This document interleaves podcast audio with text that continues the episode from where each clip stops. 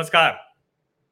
मेरे सामाजिक परिवार के सभी सदस्यों को यथोचित अभिवादन, राम राम आप लोग जानते हैं कि मैं व्यक्तियों पर टिप्पणी बहुत कम करता हूँ। चाहे वो पत्रकार हो, राजनेता हो या कोई भी हो, बहुत कम टिप्पणी करता हूँ। और मेरी ये कोशिश रहती है कि इशू पर बात हो, मुद्दों पर बात हो। लेकिन कई बार ऐसे मुद्दे होते हैं जिन पर बात करने के लिए उस व्यक्ति की चर्चा करना भी बहुत ज़रूरी हो जाता है। और वो चर्चा जब तक नहीं करेंगे, तब तक वो संदर्भ नहीं समझ में आएगा। और इसीलिए आज अभी जो कुछ हुआ है, जो जोधपुर में हुआ है, बेहद शर्मनाक, देश के लिए, सांप्रदायिक सद्भाव, सौहार्द के लिए बेहद खतरनाक घटनाक्रम जोधपुर में हुआ। नमाज़ के बाद वहाँ दंगे भड़क गए और वो ऐसी स्थितियाँ बन गई कि वहाँ प्रशासन को कर्फ्यू लगाना पड़ा। लेकिन मैं किस व्यक्ति के संदर्भ में बात करने जा रहा हूँ, वो आज मैं पहले बताता हूँ, फिर जोधपुर की घटना भी बताएँगे और उसके संदर्भ पर बात भी करेंगे। ये देखिए, ये ट्वीट आपके सामने है, राजदीप सरदेसाई, जो देश के बड़े पत्रकारों में शामिल हैं। ढेर सारे पद्म से लेकर और ढेर सारे दूसरे पुरस्कार उनको मिल चुके हैं। एक समय में तो राघव बहल के साथ सीएनएन आईबीएन एनडीटीवी के बाद जब वो आए थे तो मालिकाना हक भी हो गया था। और एक तरह से कहें तो बड़ी प्रतिष्ठा है उनकी। और उन्होंने खूब, चूँकि वो दिलीप सरदेसाई जी के बेटे हैं, बहुत बड़े परिवार से हैं और एक तरह से कहें कि बहुत साधन संपन्न लोग हैं, बहुत इनके कनेक्शंस नेटवर्क बहुत स्ट्रांग है। और वो राजीव सरदेसाई हमेशा माना जाता है कि पत्रकारिता में बड़ी कोशिश करते हैं, एक अनबायस्ड दिखने की कोशिश करते हैं। लेकिन, उनका असली जो तरीका है, वो सामने आ जाता है। और कई बार वो पक्षपातपूर्ण रिपोर्टिंग के लिए अमेरिका से लेकर और गुजरात तक कई बार उनके ऊपर आरोप लगे हैं। और जो एक प्रकरण हुआ था, जिसमें उन्होंने लाइव टेलीविज़न में बाकायदा अब चूँकि आज तक जैसी जगह पर जब वो बैठे हैं इंडिया टुडे समूह के साथ तो उसका बड़ा असर होता है। तो उन्होंने बाकायदा किसान विरोधी आंदोलन के दौरान एक बच्चा जो आया था, एक लड़का नौजवान, जो ट्रैक्टर चलाते हुए जिसने उसको फाइटर बना दिया था और जो मर गया, उसका तो जीवन चला गया। इन लोगों के लिए तो तमाशा हो गया किसानों की आड़ में आंदोलन करने वालों के लिए। और उसको इन्होंने कह दिया कि पुलिस की गोली से मारा गया। अब सोचिए, उस वक्त लाइव टीवी चल रही थी वैसे ही 26 जनवरी को क्या हालात थे? आईटीओ चौक से पहले जो फ्लाईओवर के नीचे ट्रैक्टर, वहाँ कलाबाजियाँ खा रहे थे। और उसमें ये कह देना, ये कितना खतरनाक था। लेकिन उन्होंने कह दिया, उस पर कोई कार्रवाई नहीं हुई। ठीक उसी तरह से जैसे एक समय में शेखर गुप्ता ने फ्रंट पेज पर छाप दिया था कि भारतीय सेना वो तख्ता पलट करने जा रही है, बढ़ चुकी है। तो ऐसी खबरें करते रहते अब ताज़ा जो हुआ है, ये समझना बहुत ज़रूरी और ये सवाल भी मन में आता है कि राजदीप सरदेसाई को सांप्रदायिक दंगे में राजनीति क्यों दिखती है? ठीक है, राजनीति हो सकती है, कर सकते हैं लोग, लेकिन आप उसका पूरा पक्ष तो बताइए। अभी अभी जो गुजरा है उसको तो साफ़ साफ़ बोलिए, झूठ क्यों बोलते हैं? अब क्या हुआ जोधपुर में? पहले वो मैं बता देता हूँ आपको। जोधपुर का जो जालौरी गेट वहाँ का है, वहाँ, और जिसको वहाँ पर, चौराहे पर मूर्ति लगी हुई है स्वतंत्रता सेनानी स्वर्गीय बाल मुकुंद जी की। और वहाँ एक तरह से कहें कि पिछले बहुत, जब से हिंदू नववर्ष सारी चीज़ें तो एक उत्सव का माहौल रहता है, वो था। और अभी परशुराम जयंती तो इसलिए ब्राह्मण समाज ने भगवा ध्वज वहाँ लगाए हुए थे। अब चूँकि तीन दिनों से चल रहा था जोधपुर में परशुराम जयंती महोत्सव अब सोमवार को प्रशासन ने कहा कि भाई ईद की नमाज़ होने वाली है तो आप ये भगवा ध्वज उतार दीजिए। अब सोचिए, इस देश में ये भी गजब है कि इस्लामिक झंडे लहराते हुए देश के अलग अलग हिस्सों से खबरें आती रहती हैं, भगवा ध्वज उतार लेना है। और ऐसे ही जो मूर्ख लोग हैं, जो फ्रॉड सेकुलरिज्म वाली सोच वाले हैं, वही जब प्रधानमंत्री विदेश जाते हैं और उनका भगवा ध्वज के साथ नृत्य करते हुए स्वागत होता है तो कहते हैं कि ये भगवा क्यों लहराया जा रहा है, तिरंगा क्यों नहीं? तिरंगा भी लहराया जाता है और भगवा तो हमारी पहचान है, इसमें कहीं कोई कहने की बात तो है नहीं। लेकिन जोधपुर में ब्राह्मण समाज ने प्रशासन का अनुरोध स्वीकार किया और भगवा ध्वज उतार दी अब जालौरी गेट से भगवा ध्वज तो उतर गए, लेकिन रात सवा ग्यारह बजे, रात सवा ग्यारह बजे अल्पसंख्यक वर्ग के लोगों ने स्वर्गीय बाल मुकुंद बिस्सा की प्रतिमा पर चढ़कर ध्वज लगा दिया। रात होते होते और भी मतलब जो खबरें आ रही हैं, जो अलग अलग चीज़ें लिखी हुई हैं कि उनके चेहरे और हर जगह उस तरह से वो एक, कहें कि बहुत अपमानजनक सी स्थिति हो गई। अब इसके बाद क्या होना था?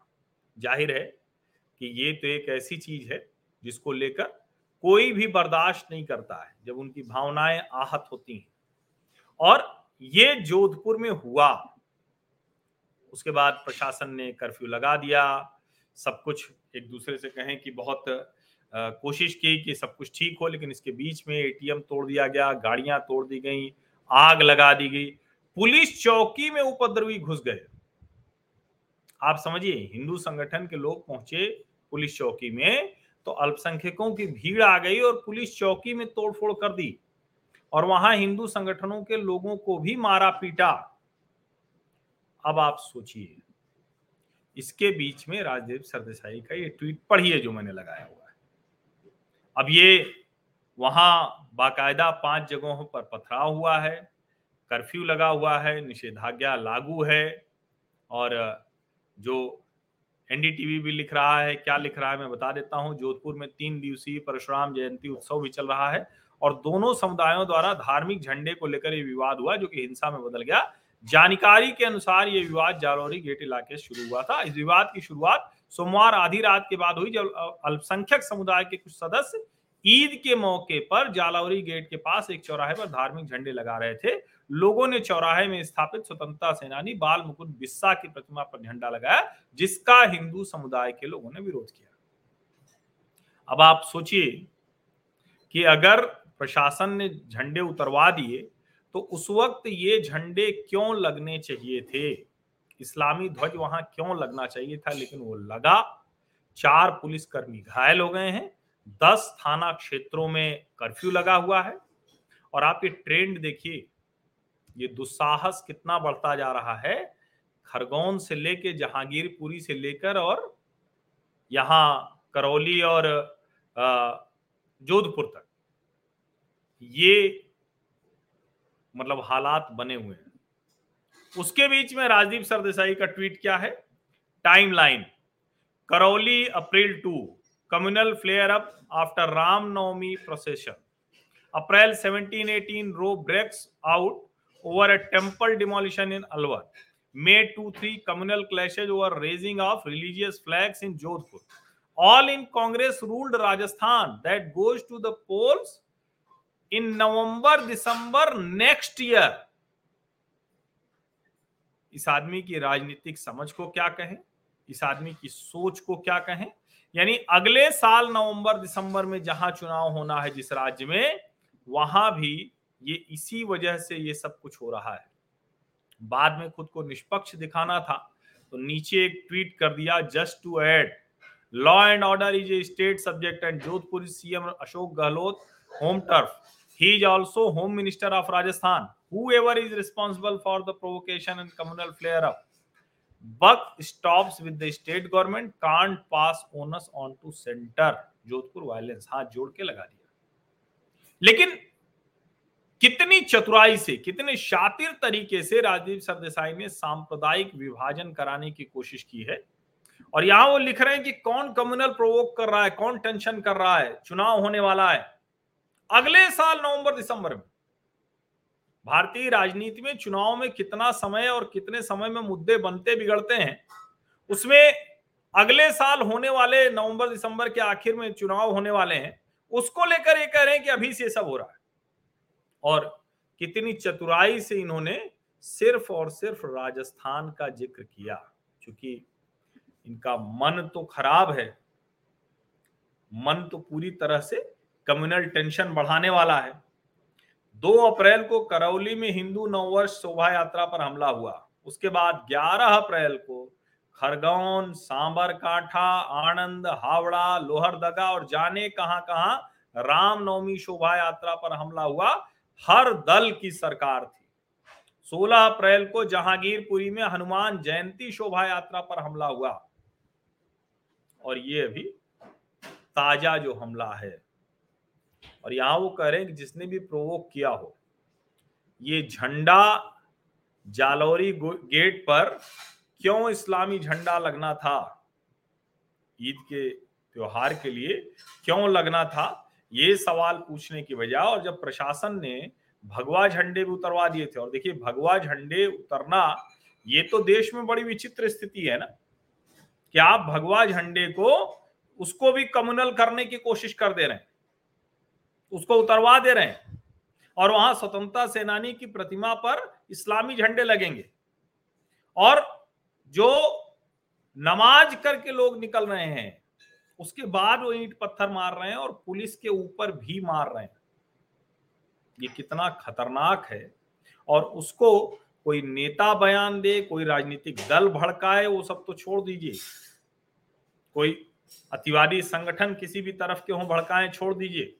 ये राजदीप सरदेसाई जैसे पत्रकार जब भड़का भड़काते हैं तो दरअसल असली सांप्रदायिकता यहीं से फैलती है।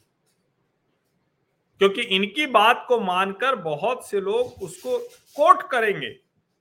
कि देखिए, राजदीप सरदेसाई ने कहा, झूठ तो किसान आंदोलन के समय में समझ में आ ही गया था कि वो खुद जाके लड़ गया था और उसको कह दिया इन्होंने कि वो तो पुलिस की गोली से मर गया। लाइव टीवी पर झूठ बोला था राजीव सरदेसाई अब इन लोगों को जब सांप्रदायिक दंगे में भी राजनीति दिखने लगे तो आप समझिए कि असली मुश्किल कहाँ है। नेताओं को ही हर वक्त गालियाँ मत दीजिए, नेताओं को ही सब कुछ मत कहिए।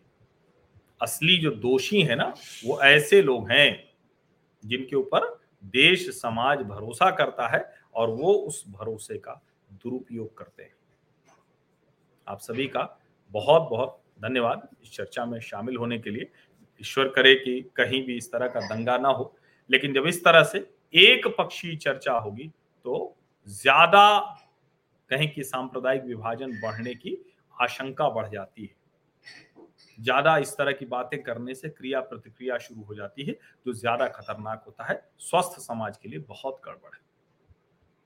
आप सभी का बहुत बहुत धन्यवाद इस चर्चा में शामिल होने के लिए।